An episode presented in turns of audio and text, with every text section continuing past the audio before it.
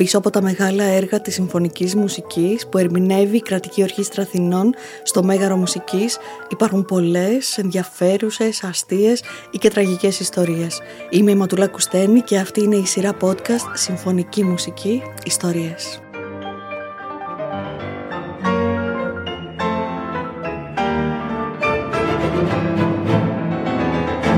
Για να μην χάνετε κανένα επεισόδιο της σειράς, ακολουθήστε μας στο Spotify, στα Apple και στα Google Podcasts.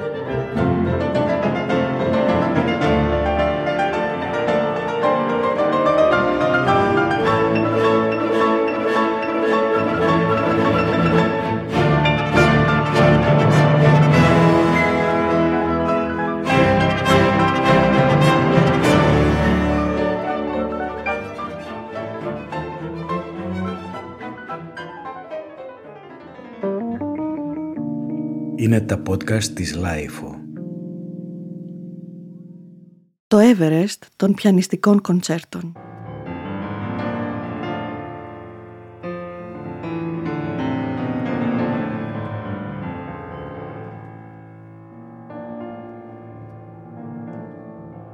Το τρίτο του Ραχμάνινοφ, ή κοινώς το Third Rach, το Everest των πιανιστικών κοντσέρτων, Γενιές ολόκληρες πιανιστών μεγαλώνουν με το όνειρο να το ερμηνεύσουν. Στη συνείδηση όλων είναι το πιο δύσκολο, το πιο δεξιοτεχνικό, το πιο κοπιώδες κοντσέρτο, τουλάχιστον από το καθιερωμένο συναυλιακό ρεπερτόριο. Αλλά και ένα από τα πιο όμορφα, τα πιο συναισθηματικά και πιο ανταποδοτικά κοντσέρτα με τα οποία μπορεί ένας πιανίστας να αναμετρηθεί. Γραφή υπερβατικής πιανιστικής δεξιοτεχνίας, δύναμη, επαναστατικό πάθος, εκφράσεις απεριόριστης χαράς, αλλά και αιχμή και δράμα και οδυνηρή λαχτάρα και τραγικές ανατροπές και βαθιά σύνδεση με τις ρωσικές αναφορές αλλά και διακρίσεις ατελείωτες. Στα chat rooms του διαδικτύου, όπου συμμετέχουν νέοι πιανίστες, το τρίτο Ραχμάνινοφ βγαίνει πάντων νικητή στην ερώτηση «Ποιο είναι το πιο δύσκολο κονσέρτο για πιάνο» Συνήθως έχει αντιπάλους του βέβαια το δεύτερο του Μπράμς και το δεύτερο του Προκόφιεφ. Στους τελικούς των μεγάλων διεθνών πιανιστικών διαγωνισμών, το τρίτο Ραχμάνινοφ είναι εκείνο με το οποίο επιδεικνύει κανείς τις αρετές του, την υπεροχή του, την απόλυτη προσήλωσή του στο όργανο, αλλά και την αρτιότητα της προετοιμασίας του ενώ ακόμα και στον κινηματογράφο είναι η σύνθεση που πρωταγωνιστεί κατά κάποιο τρόπο στην ταινία «Ο Σορλίστας» που αφορά στη ζωή του πιανίστα David Helfgott Ερμηνεία που χάρισε στον Τζέφρι Ρας το Όσκαρ πρώτου ανδρικού ρόλου. 36 ετών ήταν ο Σεργκέι Ραχμάνινοφ όταν συνέθεσε το τρίτο του κοντσέρτο 45 λεπτά δεξιοτεχνίας και μαγείας που του χάρισαν μία θέση στην πιανιστική αιωνιότητα. Την Παρασκευή 7 Απριλίου η Κρατική Ορχήστρα Αθηνών υπό τη διεύθυνση του Βασίλη Χριστόπουλου ερμηνεύει το έργο του Ραχμάνινοφ καλώντας τον πιανίστα Νικολάι Λουγκάνσκι να δείξει στο ελληνικό κοινό την απαράμιλη δεξιοτεχνία και την εκλεπτισμένη εκφραστικότητα που τον καθιστούν ως έναν από τους μεγαλύτερους βιρτουόζους των ημερών μας και ιδανικό ερμηνευτή της απαιτητικής παρτιτούρας του Ρώσου.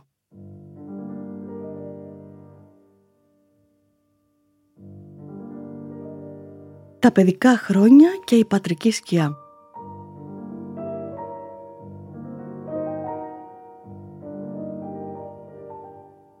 Ραχμάνινοφ λοιπόν. Το επώνυμο προέρχεται από την παλιά ρωσική λέξη Ραχμάνι που στην περιοχή της Μόσχας και του Τβέρ σημαίνει φιλόξενος ή γενναιόδωρος, σε κάποιες περιπτώσεις και σπάταλος. Δυστυχώς ο πατέρας του Σεργκέι Ραχμάνινοφ Βασίλη διέθετε το τελευταίο χαρακτηριστικό και από εκεί ξεκινά να ξετυλίγεται το οικογενειακό κουβάρι. Η αδυναμία του αυτή να διαχειριστεί τα στοιχειώδη, πόσο μάλλον την τεράστια περιουσία της γυναίκας του, αλλά και η ροπή του στη χαρτοπεξία δημιούργησαν μια εκρηκτική σχέση με το γιο του. Σαν μια ανεπούλωτη πληγή, η άλυτη αυτή σύγκρουση, βαριά σκιά πάνω από τη ζωή του Ραχμάνινοφ, ήταν η αιτία των ψυχολογικών τραυμάτων του συνθέτη, αλλά και ένας από τους λόγους που ήταν τόσο θεμελιώδης η ανάγκη του να εκφράζεται στο πιάνο. Ας πάρουμε τα πράγματα από την αρχή. Ο μπαμπάς του Βασίλη Ραχμάνινοφ ήταν στρατιωτικός που εντάχθηκε στο ρωσικό στρατό λίγο μετά τον καταστροφικό για τη Ρωσία κρημαϊκό πόλεμο. Η σύζυγός του, Λιουμπό Βουτάκοβα, μοναχοκόρη στρατηγού, διέθετε μία διόλου ευκαταφρόνητη πρίκα με μεγάλης έκτασης κτήματα. Τα πρώτα χρόνια του γάμου του, το νεαρό ζευγάρι φαινόταν ευτυχισμένο, καθώς πολύ γρήγορα απέκτησαν τα τρία πρώτα τους παιδιά. Το ίδιο διάστημα που η μαμά του συνθέτη έφερνε στη ζωή τα αδέρφια του, ο μπαμπάς ξεπουλούσε όμως τα τέσσερα από τα πέντε κτήματα της οικογένειας για να πληρώσει τα χρέη του. Έτσι, όταν τον Απρίλιο του 1873 γεννήθηκε ο Σεργέη, η ενδοοικογενειακή τριχμή ήταν ήδη πολύ έντονη. Η κατάσταση έφτασε στο μη περαιτέρω γύρω στα τέλη του 1881 όταν έγινε σαφές ότι η κατοικία και το τελευταίο οικογενειακό κτήμα στην περιοχή Όνεκ έπρεπε να πουληθεί και αυτή. Η αρχή του τέλους γράφτηκε σε ένα μικρό σπίτι στην Αγία Πετρούπολη όπου εγκαταστάθηκε η οικογένεια ενώ η ταφόπλακα σε αυτό το σαθρό οικογενειακό οικοδόμημα μπήκε όταν τρία από τα παιδιά, ο Βλάντιμιρ, ο Σεργέη και η Σοφία κόλλησαν διφθερίτιδα. Τα δύο αγόρια γιατρεύτηκαν, αλλά η Σοφία πέθανε, γεγονός που η μαμά Λιουμπόφ χρέωσε στον άντρα της κατηγορώντας τον πως εάν είχαν μείνει στο Όνεκ η κόρη τους δεν θα είχε αρρωστήσει.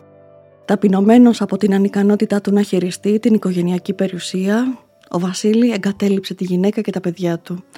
Η Λιουμπόφ, που κατά τα άλλα έπαιζε εξαιρετικό πιάνο και ενθάρρυνε το μικρό Σεργέη να μάθει μουσική, φαίνεται πως γενικότερα δεν μπορούσε να οριοθετήσει καμία κατάσταση. Ο Σεργέη λοιπόν έλαβε υποτροφία για σπουδές στο Οδείο της Αγίας Πετρούπολης, αλλά συνέβη το εξής παράδοξο. Για τρία περίπου χρόνια, εκμεταλλευόμενος προφανώς την έλλειψη πατρικής παρουσίας και επίβλεψης, υπήρξε ένας έβιβος τόσο απίθαρχος που σπανίως πήγαινε στο μάθημα, καθώς προτιμούσε να ασκείται με τους φίλους του στο αγαπημένο του παιχνίδι, να πηδάνε πάνω σε τρένα που κινούνταν με μεγάλη ταχύτητα. Η βαθμή του στο οδείο ήταν αντιστρόφως ανάλογη της ταχύτητας των τρένων. Με κλίμακα από το 1 έως το 5 έπαιρνε συχνά 1, αλλά ξεγελούσε τη μητέρα του συμπληρώνοντας ο ίδιος με το χέρι του το νούμερο, μετατρέποντας το 1 σε 4. Όλα αυτά κράτησαν όμως ως το 1885. Τότε πια κόπηκε σε όλα τα μαθήματα και η αποβολή του από το οδείο ήταν μονόδρομος. Την ίδια περίοδο ωστόσο, ο ξάδερφος του Σεργέη Ραχμάνινοφ Αλεξάνδρ Ζηλότη επέστρεψε στη Ρωσία από τη Γερμανία όπου μελετούσε με το Μέγα Φραντς Λίστ και κλήθηκε από την οικογένεια να ασχοληθεί με την περίπτωση του μικρού ατίθασου ξαδερφού του. Ευτυχώς ήταν οξυδερκής και σπουδαίος πιανίστας και διέγνωσε αμέσως πως το ταλέντο του Σεργέη χρειαζόταν αυστηρότητα και πειθαρχία για να ανθίσει. Έτσι ζήτησε από ένα παλιό του δάσκαλο στη Μόσχα, τον ε, Νικολάη Τσβέρευ, να δεχτεί τον ε, Σεργέη για μαθητή του. Εκείνος δέχτηκε και το φθινόπωρο του 1885, σε ηλικία 12 ετών, ο Σεργέη Ραχμάνινοφ, έχοντας χάσει και τη δεύτερη αδερφή του Έλενα, φίλησε τη μητέρα του, επιβιβάστηκε στο τρένο που το μετέφερε στη Μόσχα. Μόνος, σε ένα βαγόνι που έτρεχε προς μια βίαιη ορίμανση, αποχαιρετούσε οριστικά την παιδική του ηλικία, αλλά και την οικογενειακή παθογένεια. Η ζώρικη μαθητεία στη Μόσχα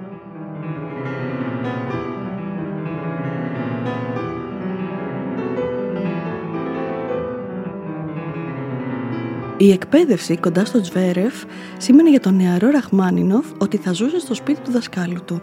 Η πρωινή μελέτη του πιάνου ξεκινούσε στις 6 το πρωί, ενώ ήταν τόσο αυστηρή η επιτήρηση του Σβέρεφ που επισκεπτόταν συνεχώς τους άλλους καθηγητές του οδείου ρωτώντας για την πρόοδο του Σεργέη και αλίμονο εάν διαπίστωνε ότι αμελούσε τις υποχρεώσεις του. Ως παιδαγωγός του είχε επίσης άποψη και για την ευρύτερη καλλιέργεια και κοινωνικοποίησή του επιλέγοντας ποιες θεατρικές παραστάσεις, ποιες συναυλίες και ποιες όπερες θα παρακολουθούσε ενίοτε και σε ποια εστιατόρια θα έτρωγε. Συχνά δε οργάνωνε συγκεντρώσεις σημαντικών προσωπικότητων στο σπίτι του, τους οποίους οι νεαροί μαθητές συναναστρέφονταν αλλά και ψυχαγωγούσαν παίζοντας πιάνο. Μέσα σε λίγο χρόνο ο έφηβος Ραχμάνινοφ είχε μεταμορφωθεί σε πιανίστα φαινόμενο και είχε εξελιχθεί σε ολοκληρωμένη καλλιτεχνική προσωπικότητα. Λογικό ήταν να στραφεί λοιπόν στις πρώτες συνθετικές απόπειρες. Έτσι, το Μάρτιο του 1892 παρουσιάστηκε στη συναυλία των σπουδαστών του Οδείου το πρώτο μέρος του πρώτου κοντσέρτου του για πιάνο, ενώ τον Ιούνιο της ίδιας χρονιάς ο Ραχμάνινοφ αποφύτησε από το Οδείο της Μόσχας με την ύψιστη διάκριση του μεγάλου χρυσού μεταλλίου που είχε δοθεί μόνο δύο φορές ως τότε.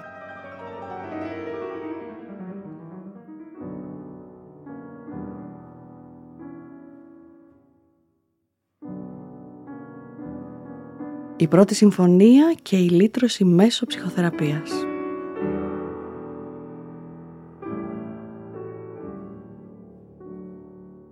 Τα πρώτα έργα του Ραχμάνινοφ είχαν μεγάλη επιτυχία και έτσι το 1895 ένιωσε έτοιμος να γράψει την πρώτη του συμφωνία, η οποία παρουσιάστηκε για πρώτη φορά το Μάρτιο του 1897 υπό τη διεύθυνση του Αλεξάντερ Γκλαζουνόφ, ο οποίος είχε αδυναμία στο αλκοόλ και σύμφωνα με μαρτυρίες ανέβηκε στο πόντιουμ μεθυσμένος. Η αποτυχία υπήρξε παταγώδης. Ο ίδιος ο συνθέτης, όση ώρα κρατούσε η εκτέλεση, ένιωθε βαθιά δυσφορία και οδύνη για το αποτέλεσμα, ενώ οι αρνητικές αντιδράσεις κοινού και κριτικών ακολούθησαν σαν τσουνάμι που λίγο έλειψε να πνίξει το Ραχμάνινοφ. Η αυτοπεποίθηση και η αυτοεκτίμηση καταρακώθηκαν, οι φιλοδοξίες του ψαλιδίστηκαν, τρία χρόνια παρέμεινε ανενεργός συνθετικά. Ακόμη χειρότερη έκανε την κατάσταση μια επίσκεψή του στο μεγάλο Ρώσο συγγραφέα Λέο Τολστόη, ο οποίος υπήρξε και ίνδαλμά του. Ο ηλικιωμένος πια Τολστόη, έχοντας ήδη αποκηρύξει τα έργα των κλασικών συνθετών, ακούγοντας το Ραχμάνινοφ να παίζει κάποιες συνθέσεις του, σχολίασε «Αλήθεια, χρειάζεται κανείς αυτή τη μουσική» Το αποτέλεσμα αυτής της απογοητευτικής συνάντησης ήταν να βυθιστεί σε μια υπαρξιακή δίνη που κανείς δεν μπορούσε να τον βοηθήσει κι όμως υπήρξε κάποιος, ο νευρολόγος Νικολάη Ντάλ, με τον οποίο ξεκίνησε συνεδρίες. Τόσο η μέθοδος ψυχοθεραπείας του γιατρού, όσο και οι θερμές εκτενείς συζητήσεις τους για τη μουσική, σε συνδυασμό με το ερωτικό ενδιαφέρον του Ραχμάνινοφ για την κόρη του Ντάλ, τόνωσαν την αυτοπεποίθηση του συνθέτη.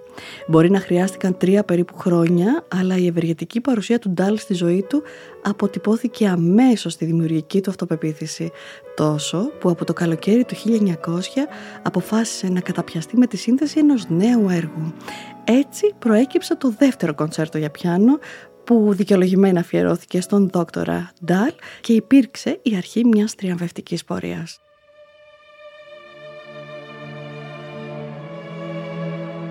Η περιοδία στην Αμερική και το τρίτο κοντσέρτο. Εννέα χρόνια μετά τίποτα δεν θύμιζε εκείνο τον εύθραυστο πληγωμένο Ραχμάνινοφ αφού πιο αποφασιστικός και σίγουρος από ποτέ ετοίμαζε βαλίτσες για μια περιοδία στις Ηνωμένες Πολιτείες. Αν και αρχικά είχε πολλές επιφυλάξεις για ένα τέτοιο εγχείρημα, δέχτηκε την πρόταση διότι οι οικονομικές απολαβές ήταν τόσο υψηλές που με τα χρήματα θα έκανε ένα όνειρό του πραγματικότητα. Θα αγόραζε αυτοκίνητο. Έτσι, ο Ραχμάνινοφ ξεκίνησε να συνθέτει υπό άκρα μυστικότητα και ασυνήθιστα γρήγορα το τρίτο του κοντσέρτο για πιάνο για τις ανάγκες αυτής της περιοδίας. Εκείνη την εποχή η πιανιστική του γραφή ήταν πυκνή και πολύπλοκη. Σχεδόν κάθε μουσική του ιδέα έμοιαζε να πραγματώνεται με τον πιο χυμαρόδι τρόπο. Ωστόσο, ούτε μια στιγμή στα 45 περίπου λεπτά που διαρκεί αυτό μεγαλειώδες έργο δεν αισθάνεται κανείς ότι αυτά τα εκρηκτικά περάσματα γράφτηκαν μόνο και μόνο χάρη εντυπωσιασμό. Ο Ραχμάνινοφ δεν έφτιαξε αυτή την επική μουσική για να ταΐσει τον εγωισμό του. Την έφτιαξε για να τη διηγηθεί. Οι πρώτες νότες γράφτηκαν τον Ιούνιο του 1909 κατά την παραμονή τους στο εξοχικό τους στο χωριό Ιβάνοβκα, βόρεια της Μαύρης Θάλασσας, ενώ οι τελευταίες προστίκες και βελτιώσεις έγιναν τον Σεπτέμβριο με την επιστροφή τους στη Μόσχα. Λίγο πριν από το μεγάλο ταξίδι στην Αμερική, το κοντσέρτο ολοκληρώθηκε, αλλά καθώς δεν προλάβαινε να εκδοθεί, παίχτηκε από το χειρόγραφο υλικό. Επίσης, μην έχοντας χρόνο για να μελετήσει και να υποτάξει εγκαίρως το κολοσιαίας δυσκολίας σολιστικό μέρος του κοντσέρτου, ο Ραχμάνινοφ εμφανίστηκε στις πρώτες στάσεις της περιοδίας παίζοντας το δεύτερο κοντσέρτο του ώσπου στις 28 Νοεμβρίου 1909 στο νέο θέατρο του Μανχάταν της Νέας Υόρκης, οπλισμένος με όση αυτοπεποίθηση είχε εισπράξει από τις προηγούμενες εμφανίσεις, ανέβηκε στη σκηνή με τη Συμφωνική Ορχήστρα της πόλης υπό τη διεύθυνση του γερμανικής καταγωγής Αμερικανού αρχιμουσικού Βάλτερ Ντάμρος. Δύο μέρες μετά, ο Ραχμάνινοφ ξανά παίξε το τρίτο κοντσέρτο στο Carnegie Hall, ενώ δύο μήνες αργότερα είχε την ευκαιρία να εκτελέσει το τρίτο κοντσέρτο ξανά στη Νέα Υόρκη υπό τη διεύθυνση του μεγάλου μαέστρου και συνθέτη Γκούσταβ Μάλερ. Να ένας ακόμα που προσπάθησε με ατελείωτες πρόβες να λύσει το μυστήριο και να αποκωδικοποιήσει το αριστουργηματικό τρίτο κονσέρτο του Ραχμάνινοφ. Οι πρόβες μεταξύ των δύο ιερών τεράτων της μουσικής υπήρξαν βασανιστικές για όλους. Ο Ραχμάνινοφ μάλιστα θυμόταν που σε μία πρόβα που είχε διαρκέσει μια μισή ώρα περισσότερο από το προβλεπόμενο, ο Μάλερ αντελήφθη ότι κάποιοι μουσικοί ανυπομονούσαν να φύγουν και εξεράγει. «Τι σημαίνει όλο αυτό» ρώτησε. «Μα είναι μια μισή ώρα, μαέστρο», του απάντησαν. «Και λοιπόν, όσο εγώ κάθομαι, κανένας μουσικός δεν έχει δικαίωμα να σηκωθεί». Κατά τα άλλα, η περιοδία ήταν από κάθε άποψη θριαμβευτική. Οι Αμερικανοί λάτρεψαν το Ραχμάνινοφ, οι προτάσεις να αναλάβει χρέη μόνιμου αρχιμουσικού στις συμφωνικές ορχήστρες έπεφταν βροχή, αλλά η ώρα που θα εγκατέλειπε την πατρίδα του για χάρη της Δύσης δεν είχε φτάσει ακόμα.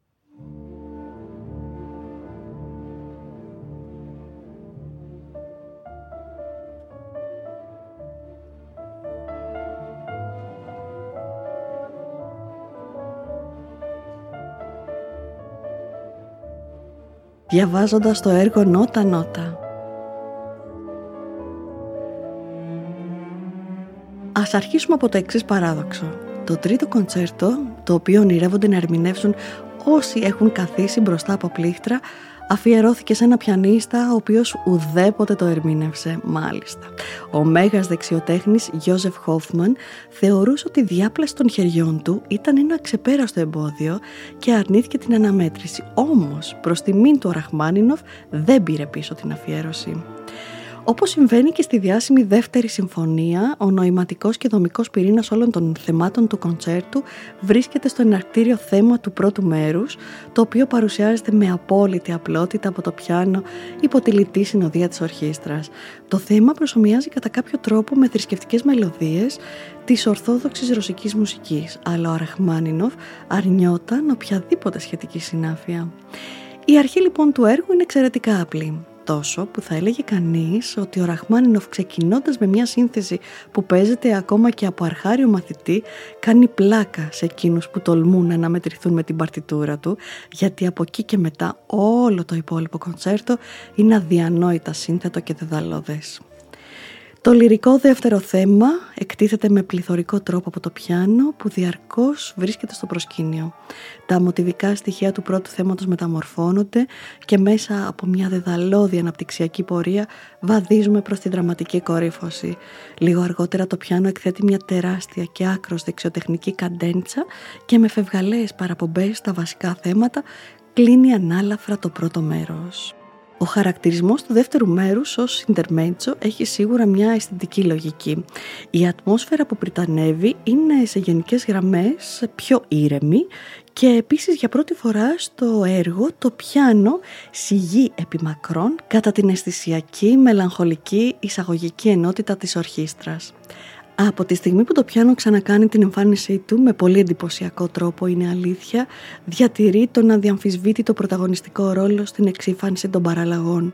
Αυτό όμως που λίγοι συνειδητοποιούν είναι ότι και μέσα στον οριμαγδό απονότη στο πιάνο κρύβονται μοτίβα από το ίδιο αρχικό θέμα. Στο τρίτο μέρος, η δεξιοτεχνική γραφή του Ραχμάνινοφ βρίσκεται στο απογειό της. Ο συνθέτης γνωρίζει σε βάθος τις πολυφωνικές και μελωδικές δυνατότητες του οργάνου και τις αξιοποιεί στο έπακρο γράφοντας μια μουσική συγκλονιστικής συναισθηματικής έντασης που οδηγεί στο θριαμβευτικό τέλος του έργου. Εκεί που όλοι συνειδητοποιούν ότι το τρίτο δεν είναι ένα απλό πιανιστικό πυροτέχνημα, αλλά κάλεσμα για αναμέτρηση ακόμα και για τον σπουδαιότερο σολίστα.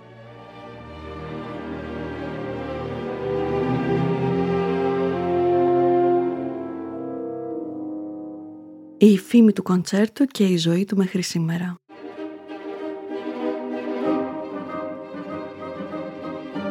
Για αρκετά χρόνια το κολοσσιαίας δυσκολίας κοντσέρτο ήταν άρρηκτα συνδεδεμένο με τον ίδιο το Ραχμάνινοφ καθώς κανείς δεν τολμούσε να το ερμηνεύσει μέχρι που στο πάνθεον των γενναίων μπήκε στις 23 Φεβρουαρίου 1928 ο θρυλικός πιανίστας Βλάντιμιρ Χόροβιτς που έκανε τον ντεμπούτο του στο τρίτο Ραχμάνινοφ με τη Συμφωνική της Νέας Υόρκης.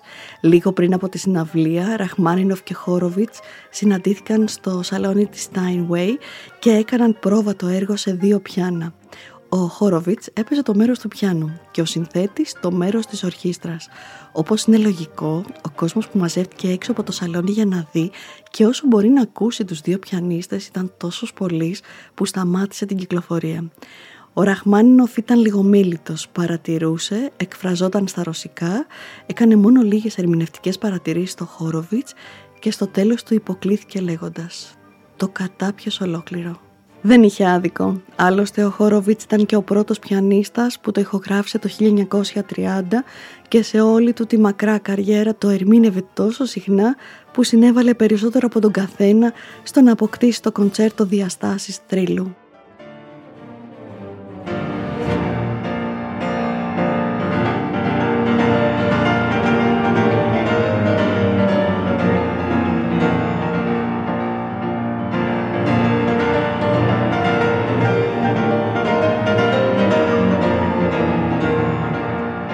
Η μουσική είναι αρκετή για μια ζωή, αλλά μια ζωή δεν φτάνει για τη μουσική, έλεγε ο Σεργέη Ραχμάνινοφ. Και φέτος που γιορτάζουμε τα 150 χρόνια από τη γέννησή του, η φράση αυτή παραμένει φάρος για όλους. Όχι μόνο γιατί υπήρξε ένας από τους μεγαλύτερους πιανίστες του 20ου αιώνα, ούτε γιατί ήταν ο συνθέτης με τον οποίο έκλεισε το κεφάλαιο της ρομαντικής παράδοσης, αλλά κυρίως γιατί χάρισε στην κλασική μουσική το τρίτο κοντσέρτο για να μετρούν το ανάστημά τους στα δεδαλώδη μονοπάτια του οι κορυφαίοι κάθε εποχής.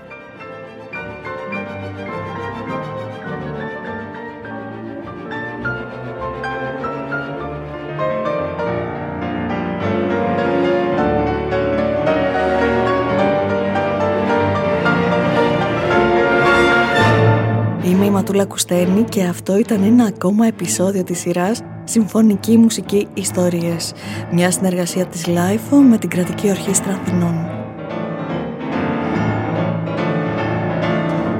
Για να μην χάνετε κανένα επεισόδιο της σειράς, ακολουθήστε μας στο Spotify, στα Apple και τα Google Podcasts.